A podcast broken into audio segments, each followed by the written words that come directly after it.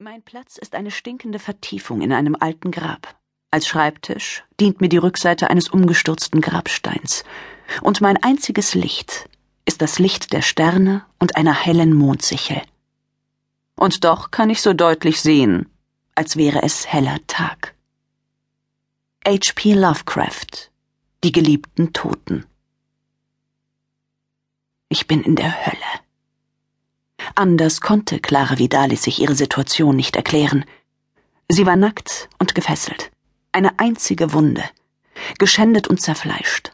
Arme und Beine zerschnitten von einer riesigen Klinge, die sich langsam ihrem Hals näherte.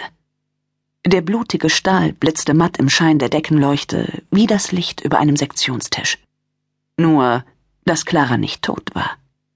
Vivisektion nannte man Obduktionen, bei denen der Mensch noch lebte. Im Zweiten Weltkrieg hatte man solche Experimente gemacht. Vivisektion. Der Begriff hallte in ihrem Kopf wie ein Echo aus der Hölle.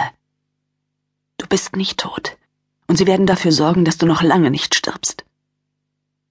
In jede Körperöffnung hatten ihre Peiniger etwas hineingeschoben, auch tief in den Rachen. Clara schluckte, würgte, keuchte. Ein grässlicher Gedanke durchfuhr sie. Wenn du dich jetzt übergeben musst, erstickst du am eigenen Erbrochenen. Sie lag auf Nägeln und Klingen. Geschmolzenes Plastik tropfte auf sie, hinterließ schwarzrote Spuren auf ihrer Haut. Sie war schweißgebadet.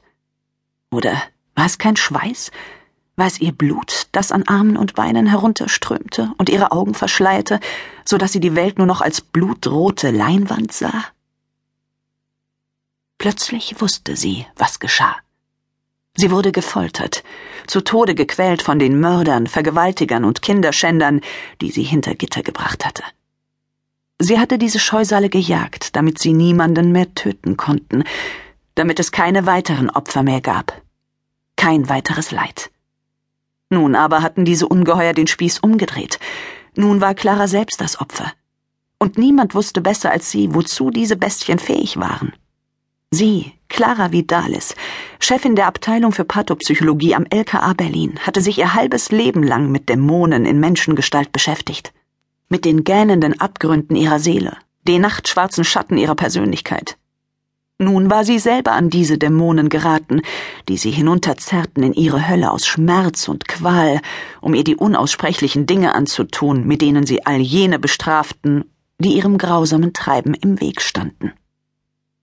Sabbernd, mit gierigen Blicken umstanden sie ihr nacktes Opfer und begafften es mit fiebrigen Augen.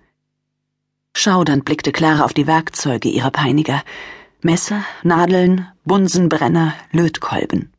Das Handwerkzeug von Metzgern, Klempnern, Tischlern und Chirurgen, das hier eine ganz neue Verwendung fand. Die der Folter. Der Schmerz war unerträglich. Trotzdem war Clara bei vollem Bewusstsein und würde es bleiben. Diese Kreaturen würden unbarmherzig weitermachen.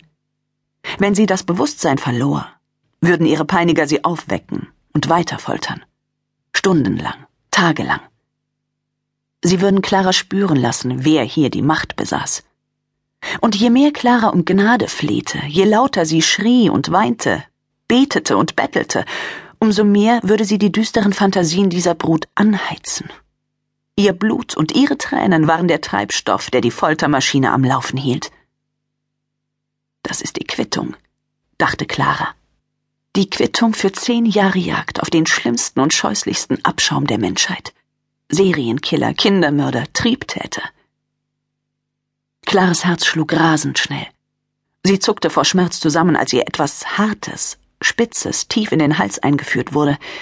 Sie spürte, wie heißes Blut ihre Speiseröhre hinaufschoss, um dann träge an den Mundwinkeln hinunterzurinnen, während ihre Magensäure sich mit Blut vermischte, so dass sie in einem Hustenanfall schieren Ekels, blutiges Erbrochenes ausspie. Lieber Gott, betete sie, lass mich sterben. Lass mich das nicht zu Ende durchstehen müssen. Lass mich bewusstlos werden und sterben. Bitte bewahre mich vor den Qualen der Hölle. Doch die Qualen hielten an. Ich muss schon in der Hölle sein, dachte Clara.